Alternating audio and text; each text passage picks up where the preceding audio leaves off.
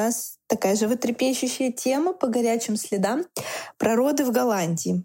Да, очень, очень интересная тема. И я прежде всего, Анюта, хочу тебя поздравить э, с радостным событием. Э, поздравляю тебя и твоего мужа с днем рождения дочки. Мы все очень-очень за тебя счастливы. Да, спасибо большое. Я тебя тоже поздравляю, да. хотя запоздала. Почти годик у тебя ребенку, но ты тоже родила в Голландии, что мне кажется особое какое-то геройство, если честно. Я кому не рассказываю про свои роды, все говорят, э, что я герой, даже мужчины, которые тяжело понять, что это такое. О да. В Нидерландах. Да, в Нидерландах эм, просто хочется сказать, э, почему мы решили записать этот выпуск. Э, тут очень необычная система, тут очень много отличий с Россией, и не только с Россией, а вообще со всей Европой. То есть там мои подружки в Швейцарии, в Бельгии, они все рожали по-другому. И голландцы, они такие забавные, у них как будто бы свой какой-то мир, не знаю, мумитролей. Они любят какие-то странные правила, странные приспособления, странные профессии. Вот про все про это мы хотели рассказать. Давай, э, расскажи вкратце про то, как ты вообще с этим разбиралась? Ты-то с самого начала беременности тут была? Да, а да, да. А, ну, э, надо э, тут упомянуть о том, что я приехала э, в Нидерланды из США вот, и там я уже э, узнавала, как что работает, и мне почему-то в голове было, что это будет примерно так же. В общем-то, я открываю, uh-huh. э, ну, в интернете я там поискала э, какой-то, я, я, я не помню, ребята, как это было, но, в общем, я позвонила в госпиталь и говорю, значит, на чистом английском, I want to establish my pregnancy. Ну, типа, я хочу заявить о своей беременности. И мне такие, вы что, аборт хотите сделать? Я в смысле? То есть мы с тетушкой полчаса не могли друг друга понять, а что я звоню в госпиталь по поводу беременности. И она мне постоянно говорила про то, что мне надо сделать аборт, и я там вообще чуть не упала в обморок. Думаю, что происходит? Вообще какой-то сюр. Потом мы выяснили, что я не туда звоню. В госпиталь звонить не надо. Гинекологу, да, я хотела дозвониться до гинеколога, вот я вспомнила. Ну, то есть в нашей голове это вполне естественно у тебя положительный тест, ты идешь к гинекологу, и он там тебя смотрит, осматривает, и дальше уже тебя ведет. Оказывается, мне надо было э, выбрать, называется, ну и везде midwives, акушерок. Посоветовали, как это сделать, что нужно найти какой-то офис недалеко от дома, потому что мне там к ним нужно будет ходить часто. Вот, и они уже будут меня вести. Причем это будет пять женщин, которые будут рандомно друг другу менять. Ну, в общем, я туда пришла, и направили на первое УЗИ. Вот, в общем, вот так вот э, забавно. И никакого, кстати, гинеколога я за всю беременность так и не увидела. То есть э, никакого гинекологического осмотра у меня ни разу не было. То есть гинекологи здесь только если что-то произошло, если, если заболел. Э, беременность это не болезнь. Если ты не болеешь, значит, ты к гинекологу не идешь. В общем, вот такая вот забавная эта система. Вот. А как у тебя было? Ты же уже приехала супер э, на таком приличном сроке. Да, это супер странная система. Угу. Да, я приехала и тоже, ну, я знала заранее, я даже у тебя спрашивала, когда еще в Москве была. И до тебя я еще там нескольких э, подруг в Амстердаме знала, как они рожали. И меня всегда шокировала эта ситуация. Я вообще никогда не хотела в ней оказаться. Честно говоря, я вот как раз не за все натуральное. Просто тут люди очень э, зациклены на том, чтобы все мать природа сама все расставит по своим местам. А вот я на нее не могу положиться. Я какая-то... У меня очень э, низкий болевой порог. Я то ли какая-то вся слабая, болючая. Но вот я лично никогда не думала, что я из тех женщин, кто родит в поле с тюльпанами в Кукенхофе. Вот. И тут, да, тут они вообще голландки так для сведения, большинство рожают дома. И они вообще это любят. И с кем я не говорю, они говорят, ну дома же так здорово, это же свои стены, они там лечат. И вот все эти мидвайф, они пытаются склонить вообще не просто там а, к естественным родам, а к родам не в госпитале, без обезболивания, дома. Это вообще, на мой взгляд, какая-то жесть. Вот, я приехала, и я сразу начала бороться с системой, ну, как я, э, за счет мужа. Он ходил там с ним, договаривался, мы пытались как-то организовать мне роды в госпиталь, но они такие, не-не-не, у вас никаких, никаких медицинских показаний. Это вот если что-то с вами было бы не так, то вы бы пошли туда. И Я вот просто хочу она... А, акцент поставить. Дорогие девушки, да. представьте себе, то есть чтобы родить просто в госпитале, нужно, ну, нужна причина. То есть просто так еще в госпиталь не отправят. У меня, слава богу, была причина. Вот, у меня, ну, там, миома, как у многих бывает, такая, ни, ни, ничего особенного. Mm-hmm. Но я за эту миому ухватилась и сказала, а вдруг что? Меня, пожалуйста, в госпиталь. Они такие, ну, ну вы уверены, у вас там такая миома, там как бы ничего особенного. Я говорю, не-не-не-не-не. Миома — это показатель к тому, что может быть осложнение при родах. Они такие, ну типа да, меня в госпитале. вот, то есть, э, то есть тут еще нужно уговаривать этих э, акушерок, чтобы они направили женщину в госпиталь. То есть это, конечно, для нас это, конечно, ну, это сова, да, как говорится, на глобус не натягивается. Да, и, угу. и чтобы вообще направили к гинекологу или к любому врачу, ты не можешь, как в России, просто пойти, не знаю, там в МИДСИ и пройти полный осмотр, осматривать себя и осматривать, ходить от гастроэнтеролога к гинекологу и обратно. Нет, тут все очень жестко, что меня шокирует, э, регулируется, что ты не можешь просто так даже за свой счет ходить по врачам. Ну, не можешь. А, и, и что касается детей, здесь то же самое. Там типа у ребенка температура 39, нормально. Поноса нет, крови нет, не надо к нам приходить. типа того. Да, даже Но это, это еще потом. Я не буду тебя пугать. Не будем забегать вперед. в общем, да. Да, это вообще жесть. Ну, в общем, да, есть, наверное, вы можете каждый раз э, выпивать стопку, когда я говорю жесть в течение этого подкаста, потому что это слово единственное, которое могу сказать, не используя мат, по-моему. вот, вот э, то, что я думаю, когда думаю про голландскую систему беременности, родов, вообще всего. Да, и про я приехала на позднем уже сроке, э, но я еще слышала про ранний срок. Вот ты мне расскажи, что там, в отличие от русской системы, я рожала в России — разок. Там э, поздно ставят на учет, то есть никто не будет сохранять беременность до какой-то недели, мало делают анализов, мало делают УЗИ, это правда? А, да, я кстати, тоже интересная подробность. Я пошла делать первое УЗИ на сроке, если я сейчас не... Э, да-да-да, 8 недель и мне пришлось платить за это УЗИ самой, потому что страховка это УЗИ не покрывала. Вот, но так как я уже э, дама в возрасте, в общем-то, у них там, начиная, по-моему, с 36 лет, э, э, есть особый протокол. То есть я могу рассчитывать на какие-то экстра процедуры за свой счет. То есть если 36 лет нету, то даже за свой счет они, в общем-то, не будут. То, типа все нормально. То есть нужно ждать там какой-то там недели, уж я не помню какой, ну, типа там э, два или два месяца, наверное, да, и они уже там смотрят. Ну, сердцебиение есть, значит, нормально. Выжил. Нет, так, и, так и не надо было. То есть никаких сохранений, здесь даже такого вообще слова нету. А, ничего такого э, здесь в принципе нет. То есть здесь у них идеология совершенно другая. Я так понимаю, что тут э, выживает сильнейший. Вот. Ну, в принципе, на голландцев так посмотришь, они, конечно, такие очень сильные, сильные, большие э, люди. Тут вот. Э, на районе деды лет 90 бегают. Я думаю, это вот из да, да, да, да, да. То есть самые кто, выжил? Появились да. вот до 90 лет. Они уже знают, что только на себя и рассчитывай. Нужно бежать и не останавливаться. О, да. Или на велике ехать, и все. И тут еще, да, кстати, ну, интересная вот, да, подробность. Интересно. Здесь э, до, э, по-моему, четвертого месяца не разрешено узнавать пол ребенка вообще. Ни по анализу крови, даже Серьезно? если увидит УЗИст, что, к примеру, мальчик, он не скажет. Э, это связано с тем, что они боятся, что если человек узнает пол ребенка, это каким-то образом негативно может отразиться на ребенке. И, к примеру, женщина пойдет и как-то вот что-то навредит ребенку или еще что-то. То есть я когда пришла, уже было там ну, месяца три или четыре, да, по-моему, на пятом месяце я узнала только. Мне сказали, нет, мы не можем вам сказать, ждите следующего УЗИ. Когда? Серьезно? А почему я не могу узнать? У нас запрещено. Ну так, то есть тут тоже странно. Причем что сдаешь вот этот вот тогда анализ на все патологии, посмотреть пол ребенка, ну вот по ДНК. Ни в коем случае нельзя просто и все. Ничего себе. Я это все узнала еще в России, слава богу. Она, я представляю, такая приходишь, а, ну у меня мальчик, тогда пойду напьюсь коньяка.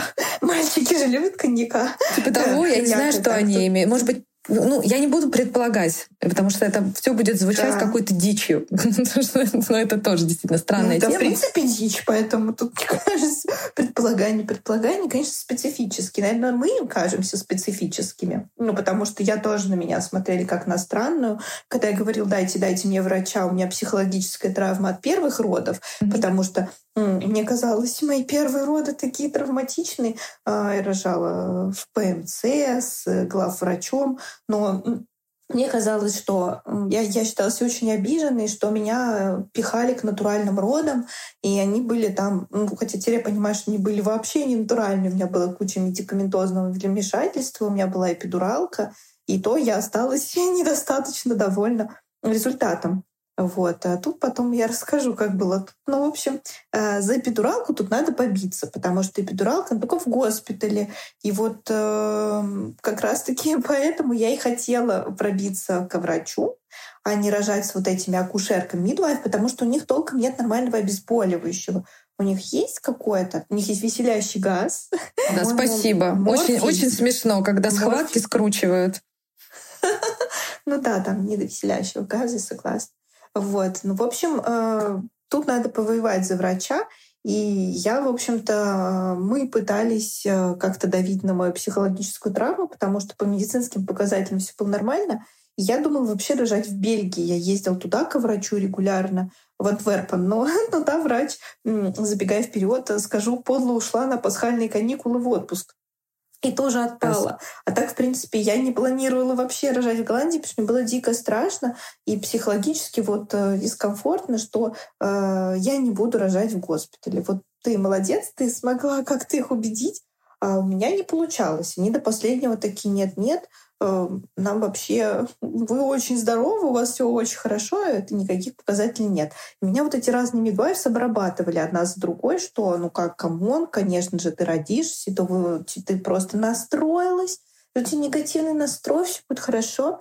Вот, в итоге мы из них вышибли направление к врачу, чтобы можно было вообще рожать э, хотя бы с врачом, но не в госпитале. То есть я рожала с русскими врачами в Амстердаме, но это называется поликлинические роды. То есть есть э, в госпитале, а есть который, когда ты рожаешь с врачом, но без госпиталя.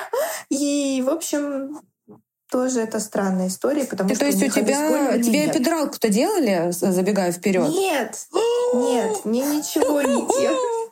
Какой кошмар! Это жесть, это жесть. Ужас. Вот, про сами роды, в общем, вкратце. Сейчас даже запотели ребята да. ладошки, честное слово, потому что это ужас.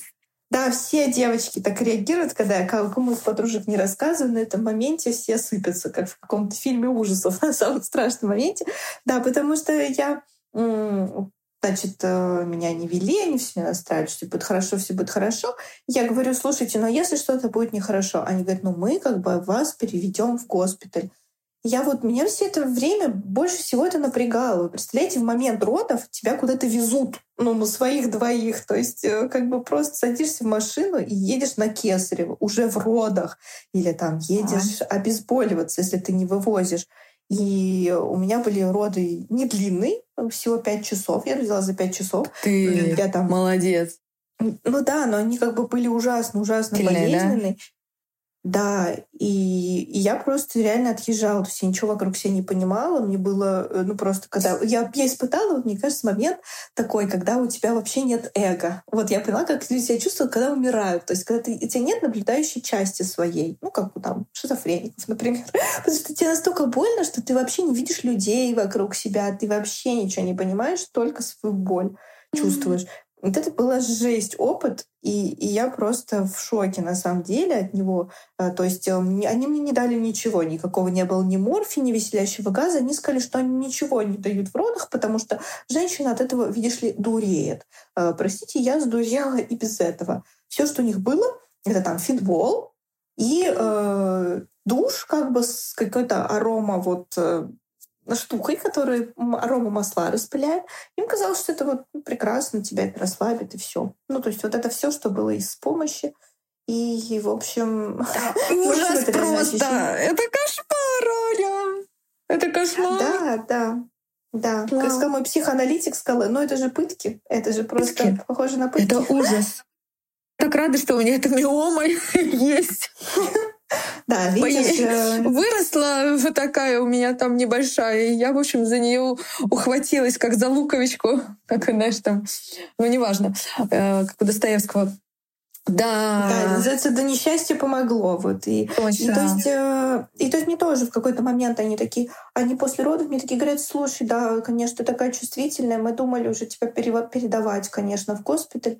Я говорю, ну, блин, конечно, супер вообще. То есть когда они мне там говорили, ну что, поедем на эпидуралку, у меня это было уже огромное раскрытие, э, и все мы э, понимали, что я рожу тогда в машине. Мне не будет легче, потому что ты... Потому что скорая не приедет. Будешь ехать на своей да, машине. Скоро. Какая скорая? Да, это да, просто погрузился к мужу в машину и едешь. Такая история. И, конечно, я понимала, что уже ни туда, ни сюда, как Винни-Пух, застряла посреди родов. То есть ты понимаешь, что ты в госпиталь уже не поедешь, потому что уже стрёмно, и тебе так больно, что куда, блин, ехать, ты не, не сможешь одеваться, ты ничего не сможешь, тебе вообще не до этого, ты просто вопишь, лежишь. А муж рядом а, был? Да, да. Ну просто... Ты у вас двоих травма, в общем, сейчас. Да он бодрячком, он говорит, О, слава нормально. богу. А ты там, знаешь, иногда мужья в обмороке падают там тоже. Ну да, на самом деле, ну, я не знаю, как это выглядело со стороны. Я говорю, я как отлетел. Я ничего не помню, ничего не слышу, ничего не вижу, ничего не понимаю.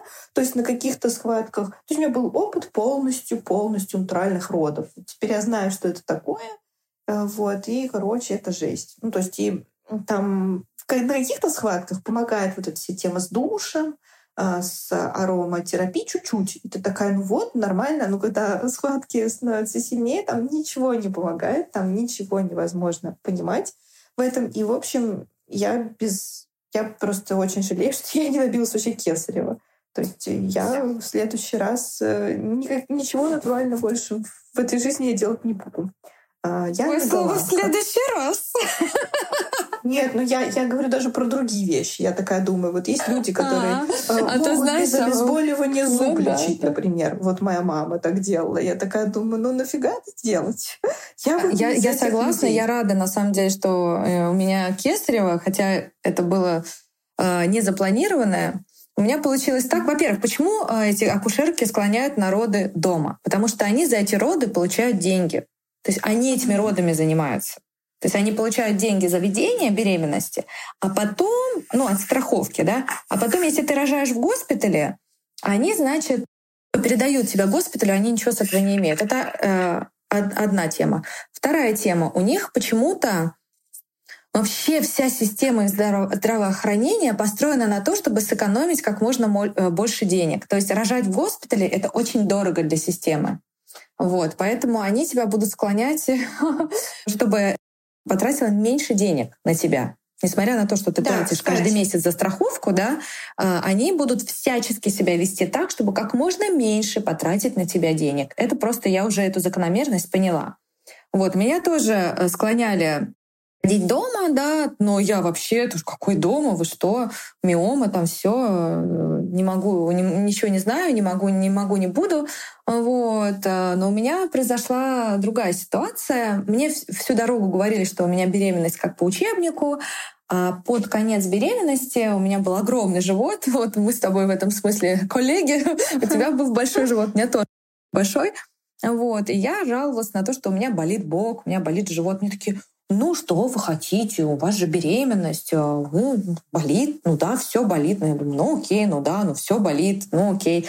Чтобы сделать какой-то анализ, типа а мочи, да, анализ мочи за всю беременность, мне не назначили uh-huh. ни одного анализа мочи. А, анализ крови дополнительный, чтобы, ну, мало ли что. Не, нифига. Я там какие-то анализы крови сдала, которые у них вот четко по расписанию идут. Вот не отреагировал на мои жалобы. В итоге все закончилось тем, что у меня поднялась температура по 39 днем. Я звоню своим midwives, говорю, вы знаете, у меня температура поднялась, а я уже на девятом месяце. Мне говорят, выпейте парацетамол и идите к доктору. Я говорю, у меня доктор уже не принимает, уже вторая половина дня. Ну, завтра пойдете. Я с температурой 39. Выпила, конечно, этот парацетамол. Мне ничего не оставалось, как э, завтрашнего дня. Я пыталась позвонить в скорую. Мне сказали, что если у вас кровь не течет, у вас не начались э, ничего такого патового не происходит, у вас просто температура, значит, вы ждете врача. На следующий день я пошла. Mm-hmm. Меня, слава богу, там сразу приняли, все-таки я беременный человек глубоко. Сделали мне mm-hmm. прям там анализ мочи. И э, выяснилось, что у меня э, воспаление почек.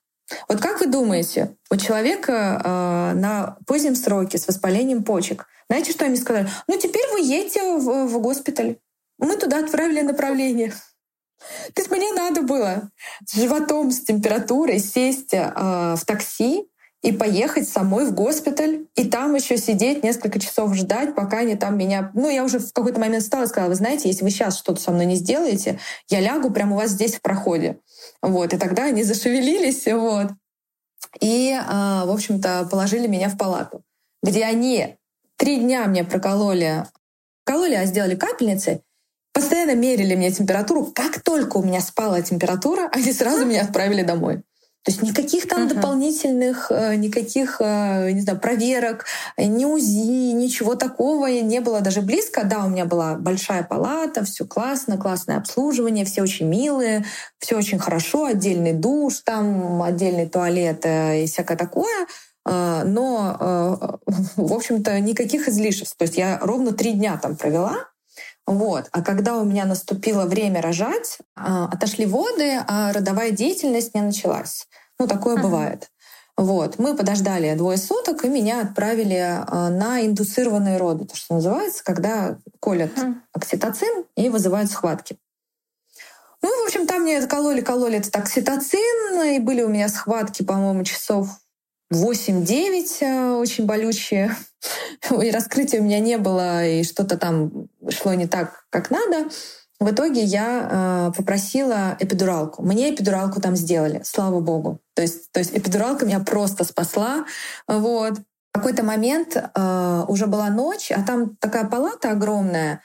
Ну, что касается комфорта, ничего не могу сказать. Очень комфортно в госпитале, очень все клево, и мебель. Ну, просто как, как огромный отельный номер. Там рожаешь, там и болы, и что хочешь. Вот. И там можно было мужу ночевать. У нас больница прямо рядом с нашим домом. А где-то в 11 часов я своего мужа отправила домой, говорю, иди спи, я вряд ли до утра рожу. Он пошел спать. И тут ко мне в 2 часа ночи просто врывается с э, круглыми глазами гинеколог, вот. И, и тут появился гинеколог, наконец-то. Вот.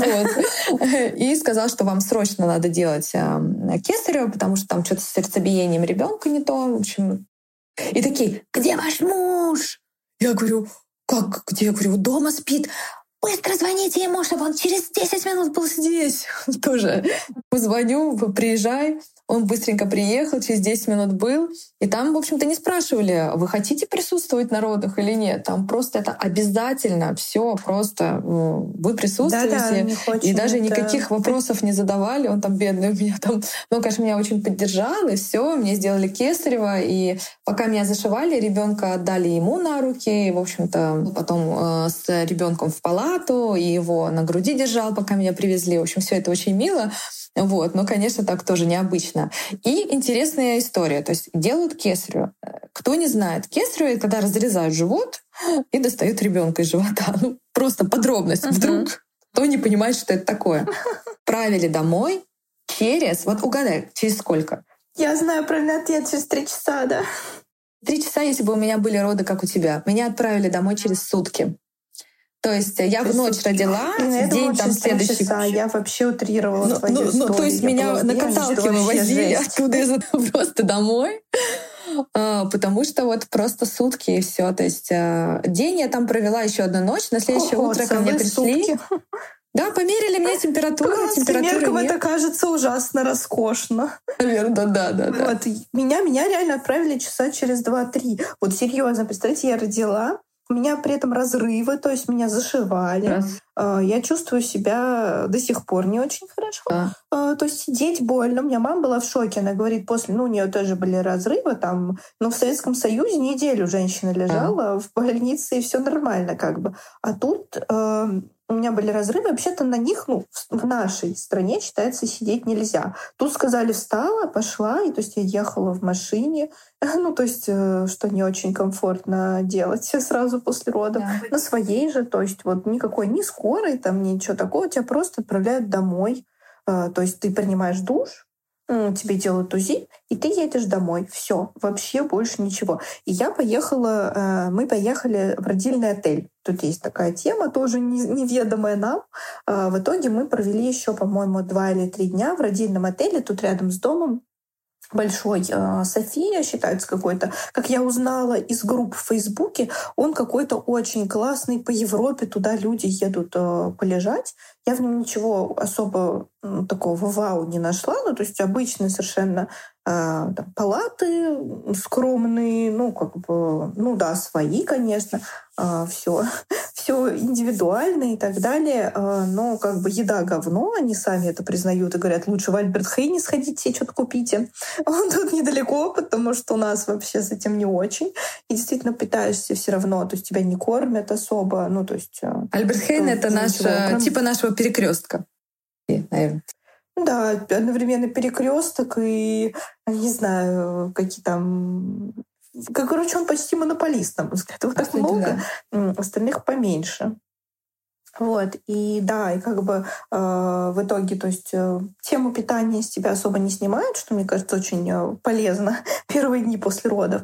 И э, просто к тебе там приходит, осматривает э, та же мидвайф, которая в основном просто болтает с тобой о жизни, и никаких там супер осмотров или каких-нибудь, не знаю, кровь не берут, э, ничего такого. Да, просто на меня тоже просто приходили, я показывала свой шов, они мне говорили, все прекрасно, мерили мне пульс, вот, э, спрашивали меня, как я себя чувствую, нет ли у меня там депрессии или что-то такое, и уходили. Ну, все в порядке ведь. Ну, температуры нет, кровь не идет, там все из, из раны, я да, имею да, в виду. аналогично мне мерили пульс, мерили температуру и смотрели швы. А, от разрывов. И больше ничего не делали. Вот, и, в общем, да, вот и все. Вот и все. Ребенка тоже осматривали в этом родильном отеле, слава богу. Ну, это то, с чем мы, собственно, и поехали, потому что ну, нам было стрёмно ехать одним домой с таким совсем а, только родившимся грудничком, потому что, ну, мало ли что, там первые сутки. Вот я там, пока мы ехали в машине, все время проверяла, дышит она или нет. Ну, я, я, мне просто как-то было чисто психологически страшно с ребенком одной оставаться. И там хотя бы приходили, вот, да, ее взвешивали, смотрели, ну, хоть что-то, короче, это называется. Но это вот надо как отдельную услугу, то есть звонить в родильный отель, говорить, что вы приедете туда, чтобы они посмотрели, есть ли у них места, и вот так заселяешься, и вот это как отель с услугой осмотра ребенка и осмотра вас. Я сейчас хочу общем, рассказать такая. еще интересную историю. А, моя няня, а, вернее, няня моего сына, моя няня, она как раз-таки работает помощницей midwives, она принимает роды на дому. Вот. И она голландка такая, девчонка, метр восемьдесят, такая очень красотка, длинноногая, крепыш такой. Вот, и она мне рассказывает, конечно, я буду рожать дома. Зачем мне в госпиталь?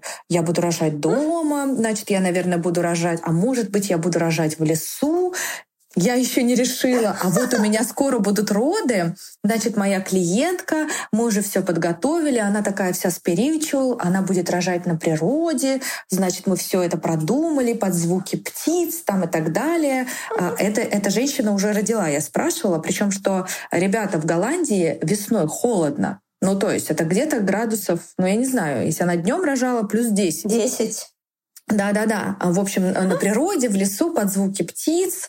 А, и, и тут еще, знаете ли, есть такая история не отрезать сразу плаценту.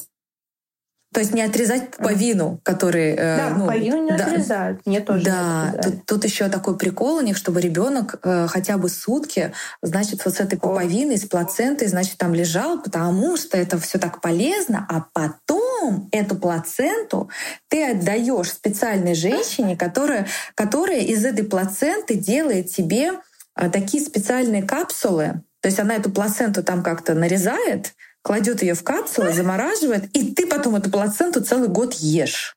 И это типа очень полезно. И она обязательно Ой, это сделает. Она обязательно будет есть эту плаценту и будет мужу еще давать, чтобы у них было много энергии. Понимаете? И это Голландия, ребята. И они реально очень за это топят. Там плацента, роды в лесу. Ну, роды дома — это вообще даже это как- как-то даже это неинтересно.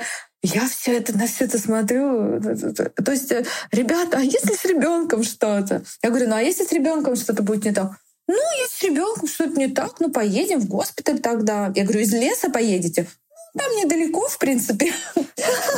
Конечно. То есть, ребята, Слушай. у нас, у нас это тот про прогресс, которого добилось человечество, да, то есть э, женщины перестали рожать в поле, появились антибиотики, обезболивающие, за детьми там как-то присматривать, детская смертность э, в десятки раз сократилась. Я не понимаю, почему идти назад. Просто, просто решить, что окей, мне этот прогресс нафиг не нужен, я хочу родить в поле. Просто. И чтобы плацента, значит, э, там где-то с, с моим малышом там сама отсыхала от него. Ну, это, конечно... Да, голландцы... Нет ну, слов. знаешь, кстати, э, такая, э, знаешь, мысль на задуматься, факт на подумать. Между прочим, э, вот мой муж читал биографию нашего короля. И он-то родился в госпитале в Гаге. Представляешь, в лесу его никто не рожал. Вот именно. То есть интересно, что за двуличность такая? Почему мы все Наверное, там у королевы тоже вот была миома. И она этим да, такая сразу, заранее, медицинскую книжку. Я копила это всю жизнь с этого момента.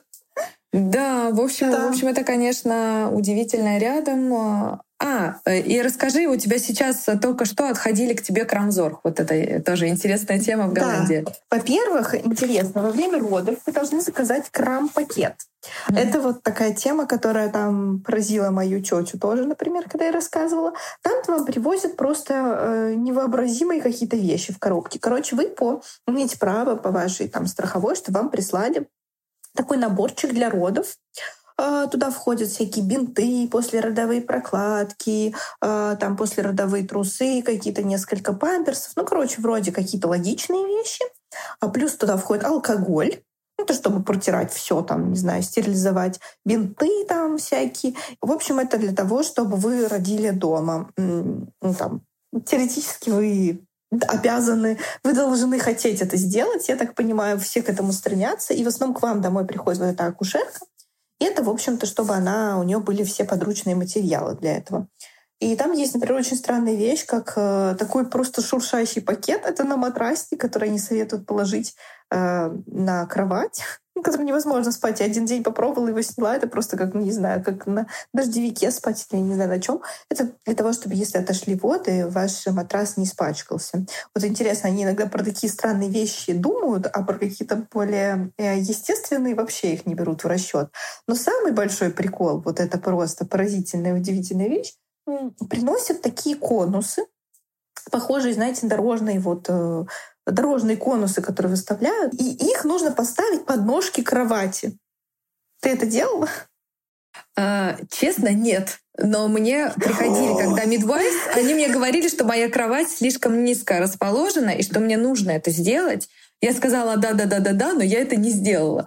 Ну, ну, я не помню почему, но они мне говорят, что кровать должна быть вот такой, вот такой высоты, иначе, если вы будете рожать дома, то нам неудобно будет к вам наклоняться. Я такая, what? Я не собираюсь рожать дома. Отвалите от меня, вы что, с ума сошли тут все?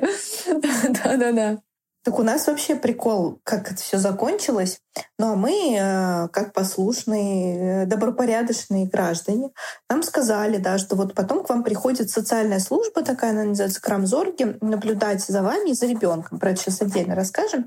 Так вот, нам, нам сказали, что для того, чтобы ей было удобнее меня осматривать, удобнее осматривать ребенка, хотя мы это никак ни с чем не связали, нужно поднять кровать, вот да, чтобы она была выше, поставить ее на эти конусы. Мы ее поставили на эти конусы, вот она отходила, и на какой-то день, короче, у меня муж ночью просто сломал кровать. Вот он не подпрыгнул, и она у нас развалилась благодаря этим конусам. Я еще в 2 часа ночи муж сколачивал обратно кровать, которая не выдержала этой истории. В общем, эти конусы — это что-то с чем-то. Это такая дичь. А, я потом у себя где-нибудь в Телеграме выложу фотку, как это выглядит. Но, в общем, это непонятная никому вещь, а, этот крам-пакет. А еще прикольно, э, я тут, э, у меня пришла реклама, есть э, такая фирма детских вещей «Пренаталь», и они раздавали тоже бесплатные боксы. И тоже там всякие пюрешки внутри. Очень прикольно. Реально приходишь в магазин, тебе дают бесплатную коробку с всякой всячиной. Там mm-hmm. тоже памперсы, судокрем, в общем, ну, всякие вещи. И удивительный выбивающийся э, предмет оттуда был пиво. Ну, Безалкогольное. То есть там я так ржала. То есть там все-все для детей, там соска, памперсы. Так это может для ребенка было, а не для тебя. Я не знаю, я его сразу выпила, такая подумала, ну раз вы считаете, что надо, я, конечно, выпью. Но набор был странный. Вот откровенно голландцы во всем у них какое-то странное видение мира. То есть называется «найди лишний предмет». Причем тут детский магазин и безалкогольное пиво. Так может это для Алены было, слушай. А ты взяла э, детское пиво выпила. Да, это, конечно, подло я сделала, но я еще за этой коробкой схожу бесплатный, пожалуй. Просто регулярно буду так пить. Да, в общем, эти-то крамзорги — это отдельная тема. Вот э, расскажи, что твоя делала а, вообще? А, у нас, значит, там такая система. Как только ты рожаешь, э, ты должен э, уведомить ту организацию Крамзорхов, э, с которой ты заключил договор. У нас это был Кляйне Амстердамер, маленький амстердамец. Э, вот. И как только они узнают, что ты родила, они присылают э, ну, сиделку к тебе. Сиделка сидит где-то с 9 утра где-то до 3 часов дня она приходит, она ухаживает за ребенком, она показывает, если ты новый родитель или там, если ты все забыл, как мыть, как менять памперс, она может приготовить обед, может убраться, ну и, в общем-то, может последить за ребенком. Очень здорово, mm-hmm. если обычные роды были, то 7 дней, если роды с э, какими-то усложнениями, ну или, к примеру, кесарево, как у меня, то 9 дней. Вот, ко мне, значит, 9 uh-huh. дней или 10 приходили э, две женщины. Одна женщина, другая девушка. И мы потом одну на то, чтобы она приходила и была нашим бэбиситером. Вот, там, на несколько часов в день. Uh-huh. Это очень классная тема. Ну, то есть то время, которое в цивилизованных странах, не побоюсь этого слова, женщины проводят в больнице, отдыхают и восстанавливаются после родов и находятся в одной палате со своим ребенком, но за ребенком ухаживают, здесь они предоставляют этот уход, э, в общем-то, вот так вот, полдня.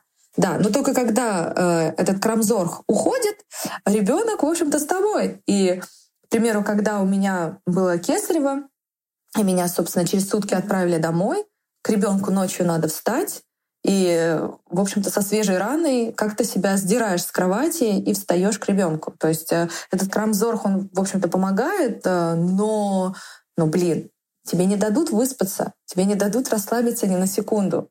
Да, то есть это ну, такая... Да, это, вроде конечно, как помогли не, немножко. Не мои роды ну, в так. ПМЦ, где мне сказали, у вас унести ребенка на всю ночь. Я такая, конечно, уносите. До свидос. Кто же еще будет тут спрашивать? Они тоже будут говорить, что все в порядке, все нормально, все всегда все хорошо. В общем, не хочет есть, э, не, не, не получается грудное вскабливание. Нормально, кормите его смесью. А, в общем, а, ну как-то так. То есть тут у них тоже такой перекос в другую сторону. Мы-то э, русские девчонки, матери-перематери, а нам хочется все время на ГВ, для нас это так важно. А у них тут нет, у них уже в 4 месяца ребенок уже идет в садик, поэтому они такие, ну, если получится покормить несколько месяцев, то получится, нет, так нет. Я думаю, ну и ладно. В общем, в общем, да, странные голландцы. Да, они очень странные. И э, меня поразило, что необычно для нас, да, очень, очень странный набор э, обязанностей у этой Крамзорг, если честно. То есть ее даже невозможно, непонятно, кем ее назвать, потому что, например, мне сразу сказали, что, смотрите, к вам придет Крамзор домой, что она обязана сделать. Я не помню, где мне это сказали в этом то ли в Хименте, то ли в Мидвайф, я не помню, кто уже мне это говорил. Он говорит, они обязательно должны осматривать вас, то есть швы, там температуру, все такое. Ой, это вообще большой прикол про осмотры. Я, например, э, вам говорят, что нужно купить, там дают вот этот э, список, что у вас должно быть на роды, до родов, после родов, там сколько бодиков. Ну, короче, разжевывают для вас информацию, как вы должны подготовиться к тому, что у вас будет ребенок. И там, а, значит, был в списке два ректальных градусника. Я такая, ну прям ректальных, ну прям, прям угу. вот, да. А ну, как бы я купила их, думаю, интересно, зачем? И как бы один для ребенка, другой для тебя. я такая говорю, а можно я померяю обычно? Нет, нет, только ректально. Это же, а, это же это очень важно. Тема, они другую температуру не принимают, только ректально, да? Это точно. Да, и я такая, господи, эти унижения когда-нибудь закончатся в вашей стране? Можно уже, уже, уже на тот момент, где я все пережила, я чувствую себя человеком. Ходит какая-то тетка и засовывает тебе в задницу этот градусник. Да, да, да. Конусы под кровать, ректальный градусник. Ну, пожалуйста, остановитесь, я выйду. Я больше не могу. Ну вот, да, и, короче, она э, просто она, например, что делает? Она одновременно тебя осматривает, вроде она как медсестра, да, или не знаю кто. То есть она смотрит швы, там меряет температуру, измеряет ребенка, смотрит ребенка, она его там купает, переодевает, то есть вроде как занимается ребенком, при этом она обязана э, мыть туалет и, и ванну. И они говорят, вот она обязана вам мыть туалет и ванну, потому что это очень важно, чтобы у вас не было инфекций. Вот, то есть она одновременно готовит, убирает, то есть она не то там работница, не то медсестра, не то педиатр. Вообще хрен поймешь, кто она. Вот, не то няня. Она просто на все руки э, такой мастер. И что самый большой прикол был, нам прислали вообще не говорящую по-английски девушку, такую из деревни, как она сама сказала, и она общалась с нами с помощью Google переводчика. Она договаривала, и потом по-английски, короче, Google переводчик говорил, что она хочет, потому что было ничего непонятно. Какой кошмар. Да, но это было забавно. Она была очень добрая, очень приветливая, очень старалась, знаешь, она как Добби. То есть я лежала на кровати, она стояла около кровати в ожидании какого-то распоряжения. Такая, типа, что сделать, что сделать? Вот, и, честно, мы даже не знали, потому что я и муж оба дома, мы даже не знали, чем ее развлекать, чтобы ей поручить поделать, потому что, ну, как-то вот дискомфортно, ну, незнакомый человек дома, и отсылать ее, не знаю, быть туалет реально каждый раз, как-то, если она сама этого не делает, то даже как-то что-то ей приказывать было, честно говоря, дискомфортно. Ну да, вот. да, да, да по причине языка мы бы ее, конечно, няни не взяли, потому что это было прикольно пытаться договориться на разных языках. Роды в Голландии, ребята, это просто отдельная песня, из которой слов не выкинешь. Э, это потрясающий опыт. Вот, э, да. Не рекомендуем. Если у вас есть возможность родить где-то еще, пожалуйста, да, организуйтесь как-нибудь. Спасайтесь, спасайтесь, кто может. Да. Да, но, ну но вот, э, ну, я, я просто вот э, до этого тоже читала, я, называется, с чем боролись, на то и напоролись. Я, которая громче всех кричала, что я, пожалуйста, только не натурально, только не вот это вот все, я рожала прям максимально натурально, понимаешь, вот максимально. Практически в поле. Прям, да, почти в поле, с каким-то аромамаслом там, не знаю, вот, вот вообще. А, и дело в том, что я там, когда в чатах э, общалась, тоже еще из Москвы, я всех говорила, ну, я там в чатах все доказывала свою точку зрения, говорила, слушайте, как вот мне родить в Белике, вы знаете, как это делать, где рожать? Мне там все отговаривали, то есть есть прям такие очень э, женщины, которые прям э, за вот эту голландскую систему, причем русские, и они мне там доказывали, говорили, боже, да в России я родила, вот там все было плохо, там было ужасно, как ужасно в России, а тут же прекрасные, прекрасные условия, тут все так супер, все прошло, все так здорово. Я вот э, не знаю, то есть мне все так на меня накидывались там в этих чатах и говорили, что я просто ничего не понимаю. Но теперь я просто сама через это прошла, и не могут мне сказать, что я не понимаю. Теперь у меня есть опыт. Вот, но, ну, не знаю, видите, кому-то нравится. То есть это на чисто наше мнение, да, то, что мы так покрываем тут, э, скажем, критикой местной системы. Но может кому-то правда заходит, может из русских кому-то такое нравится. Ну, ну, вполне, вполне. Но это же какая-то такая идеология, что ты рожаешь максимально натурально, что ты рожаешь дома, а не в стенах, что в больнице бывают какие-то очень а, ну, как те бактерии, которые стойкие к антибиотикам и что-то там такое, я про такое слышала. Ну да, но с другой стороны, для меня врач — это э, такая успокаивающая фигура. То есть я, я знаю, что мне помогут, если что. А вот так вот дома, конечно, это для меня ну, вообще неприемлемо. То есть я, я, я не понимаю, как можно такие ситуации просто на грани жизни и смерти проходить просто дома. А, кстати, интересная, интересная история. Моя, значит, няня рассказывала, вот я вот присутствую на родах, значит, женщина рожает дома, и вот у нее открылось кровотечение, и, э, значит, одна из midwife, это акушерка, принимала, и она подумала, что она это кровотечение сможет остановить, вкладывать там что-то, что-то, но кровотечение не остановилось, и им пришлось вызывать пожарников. Потому что там такой дом, из которого в, в горизонтальном положении женщину нельзя было э, вывести. То есть там маленький узкий лифт, лифт и узкие, или даже лифта не было, узкие вот эти вот э, лесенки. В общем, в общем при, пришлось ее пожарниками, эту женщину, вытаскивать через окно. А, Господи, и доставлять ее в госпитале, и, и ее нельзя было вертикально поставить, потому что из нее просто ну, стремительно вытекала кровь. И она мне это рассказывала. Так вот, представляете, пожарники приехали, там ее... Ну, все хорошо, конечно, закончилось. Но было немножечко, конечно, э, страшновато. Там вот этот ребенок уже рожденный лежит, и тут вот э, как-то и эта акушерка уже занервничала. Я говорю, ты что вообще, это же ужасно, это же ужасно. Она, да нет, это не ужасно, но все же хорошо. Я такая думаю, интересно, а вот если нехорошо, то что? То что вы будете делать? Ну, в общем, да. в общем, конечно. Да, я тоже ну, честно. Да. Ну, жесть, конечно. Ну да. Потом да, мне еще вот моя свекровь такой вопрос интересно. задала. Мы же не знаем, какая здесь детская смертность. Вот интересно, э, так э, надо будет поинтересоваться. Может быть, у них высокая детская смертность, мы же не знаем. Ну, да, и они будут к этому уже, относиться как родили, к нормальному процессу. Мы можем смотреть это. Теперь же можно да. посмотреть. Да, да, да, потому что до было бы стрёмно. Да. Но теперь, слава богу, что живой. Вот. Так что, как мы шутили с моей подругой, что теперь я жду новый, новую этот, серию «Выживший» с Леонардо Ди Каприо со мной. Рассказ про в Голландии. Его там будет медведь разрывать в лесу, а я буду рожать сама натурально. Это будут параллельные истории сюжетные.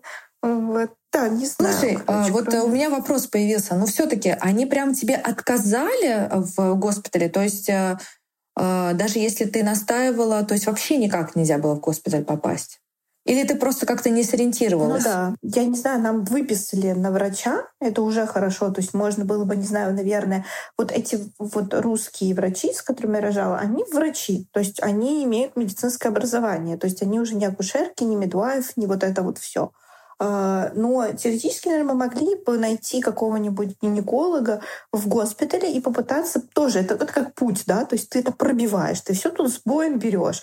Надо было бы, ну, это была бы такая стратегия бы, не знаю, найти этого какого-нибудь врача и пытаться с ним вот договориться. Но дело в том, что э, тут же нельзя, вот еще одна важная особенность. Я чего хотела добиться всю свою беременность, это чтобы рожать со своим врачом. Ну, как в России, у тебя есть контракт на роды, и вот ты знаешь, кто тебя будет принимать роды. Тут нет. Тут как мидвайфы, так и врачи, они вот чья смена будет.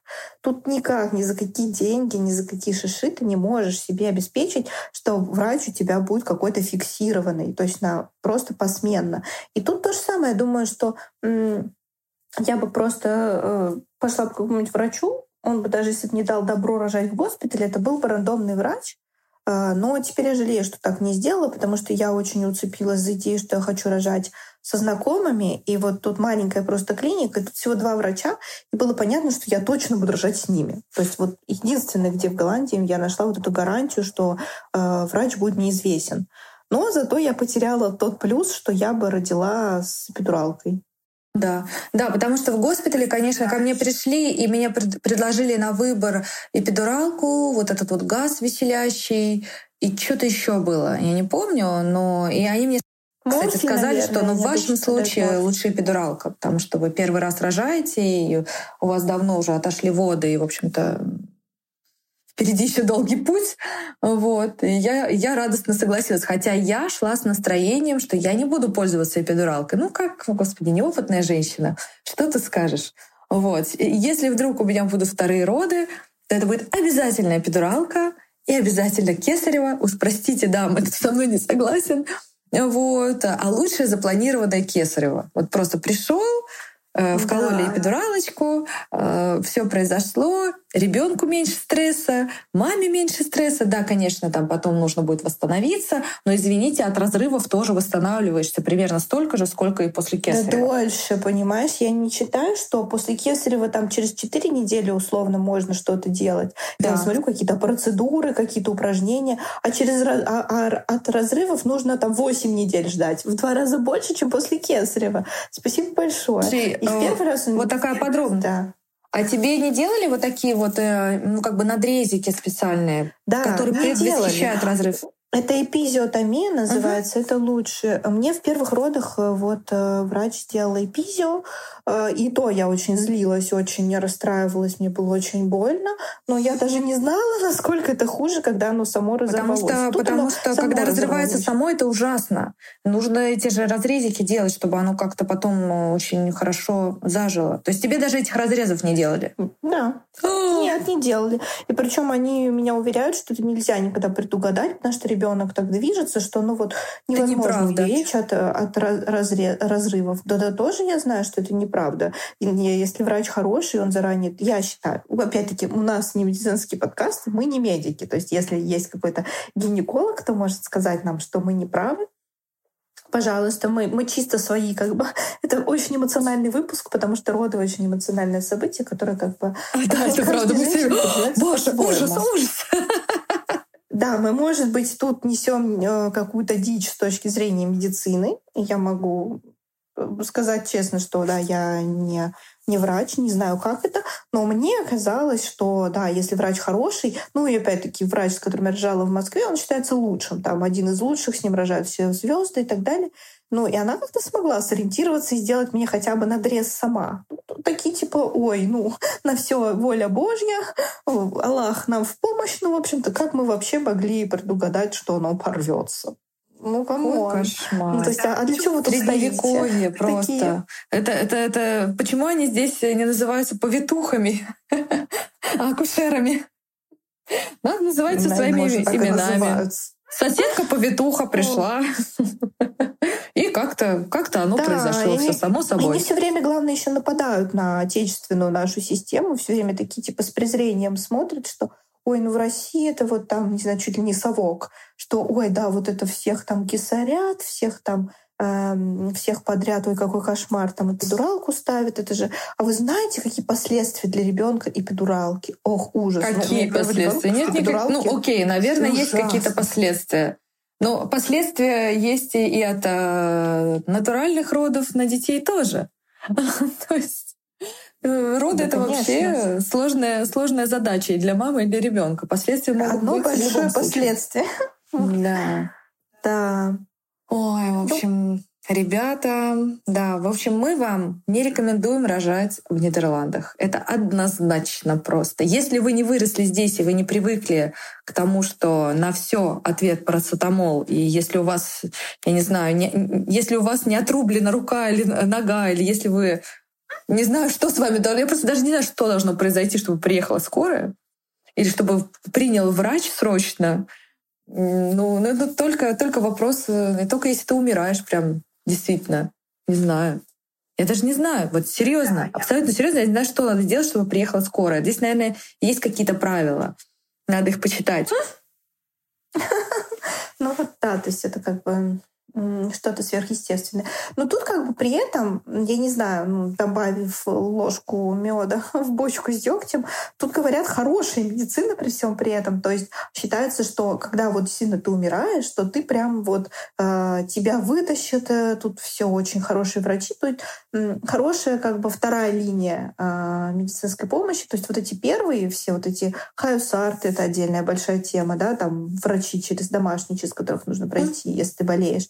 Или Midwives, они все, э, ну, такое себе, они действительно э, раз на раз не приходятся, бывают хорошие, бывают не очень, бывает, что говорят какую-то дичь, бывают невнимательные, вот, но если уж тебя пропускают до вот этого уровня бог госпиталя и врачей, то там говорят просто супер медицина, там очень хорошие врачи, там, по крайней мере, не будет какого-то, ну, в России там ты можешь попасть на какого-нибудь э, человека, который верит в вибрацил или э, фуфломицины. Тут нет, тут только доказательной медицины. Тут, э, да, может быть много парацетамола, но он, по крайней мере, доказательный понятно, что он делает, тебе не выпишут просто какую-то дикую дичь, которая только в России есть. А, в общем, так. Но не хот... вот проблема в том, что не хочется получать это все только когда уже умираешь. Хочется чуть пораньше вот, э, добиться этого. Ты знаешь, я соглашусь, э, потому что, да, вот я лежала с воспалением почек, и хотя меня продержали не так долго, но, в принципе, я вышла действительно здоровой, все в порядке, и э, было хорошее обслуживание у меня нет претензий абсолютно, все было очень хорошо, очень профессионально. А тут, понимаешь, а тут как-то надо эту систему обходить. То есть, когда ты идешь к врачу, и у тебя что-то происходит, а, и ты хочешь какое-то дополнительное обследование, нужно очень преувеличивать. То есть я не да, знаю, если говорят. у тебя просто заболело ухо, надо говорить, что ты не можешь спать из-за того, что у тебя болит ухо, из-за того, что у тебя болит ухо, у тебя депрессия, ты не можешь работать, у тебя испортились отношения в семье, у тебя появились суицидальные мысли, потому что у тебя это ухо, оно не дает тебе покоя. То есть тут нужно такую драму разыграть, чтобы они отправили тебя на какое-то дополнительное обследование. То есть, э, чтобы у тебя не болело, ты умираешь. Ты просто вот приходишь и разыгрываешь спектакль.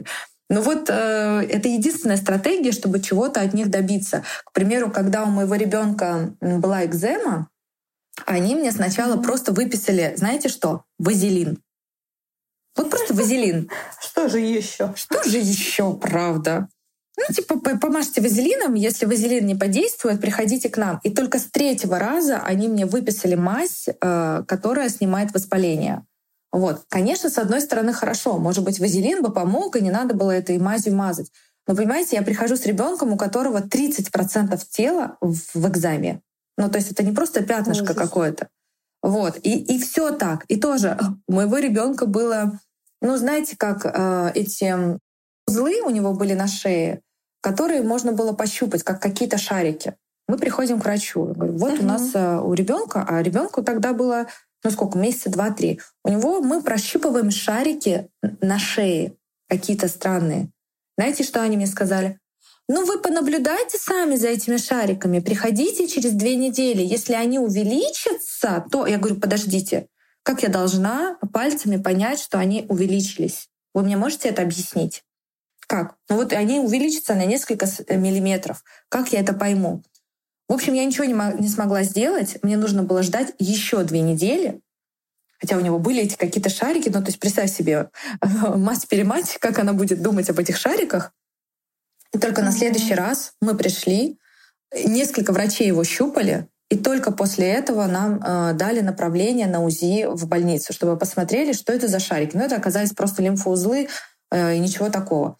Вот. Но угу. слава богу, а если бы это было что-то другое? Но, бляха-муха, все равно две недели ты ждешь. То есть мне надо было... Это, я еще только-только входила в эту систему, то есть это первый мой такой был поход к врачу, когда что-то не то. А сейчас бы я бы пришла бы уже там с истерикой бы. И они бы меня бы сразу бы, наверное, отправили бы к врачу. Я бы сказала, что я жить не могу с этими шариками, что мысль о том, что эти шарики моего ребенка меня мешают вообще существовать, что я могу ему навредить в порыве, там, не знаю, отчаяния. Что-то нужно придумывать. Вот, а тогда я такая, да, да, да ну ладно, ну, ну хорошо, подождем две недели. Понимаете? Это, конечно, это, это прикол. Ну, с другой стороны, они действительно были правы, что там ничего такого. Но, но как пальцами можно понять, что там? Ну, то есть, как? Они не взяли даже никакого анализа, ничего. Ну да, тут, конечно, никто не, э, скажем так, у медицины полностью отсутствует функция, как в России, типа успокоительная, знаешь, как там э, ипохондрики ходят себя успокоить и поболтать просто, и чтобы им сказали, что все хорошо. Или бабушки в качестве развлечения тол толпятся в поликлиниках просто, чтобы время провести, анализы какие-то сдать. Тут эта функция просто отключена. Да. Тут тобой никто не будет заниматься, просто чтобы заниматься. Тут ты, как у меня любят э, подружки, какие-нибудь чекапы пройти бесконечные, знаешь, там на витамины сдать, на минералы. Тут это невозможно. Мы так плавно перешли с родов на медицину. Просто такая тема животрепещущая для Голландии. Еда да, и медицина. Да, да.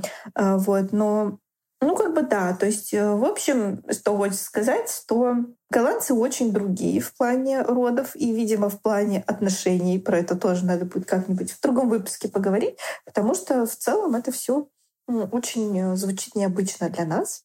Мне это вообще чуждо, потому что у меня, к примеру, бабушка была детский врач, и я всю жизнь была под присмотром семейного врача, который чуть что, но это было much, конечно, там антибиотики и какие-то там, я не знаю, вечные лечения. Э, и, и вдруг меня судьба забрасывает в страну, где все натуральное, где надо закаливаться, где вообще, ну, Э, к врачу обращаешься только если ты умираешь уже, для меня это, конечно, супер чуждо и волнительно. Да? То есть э, э, если вы тревожная мать, то, конечно, Голландия тревогу вам уж точно не поможет снять. Это сто процентов.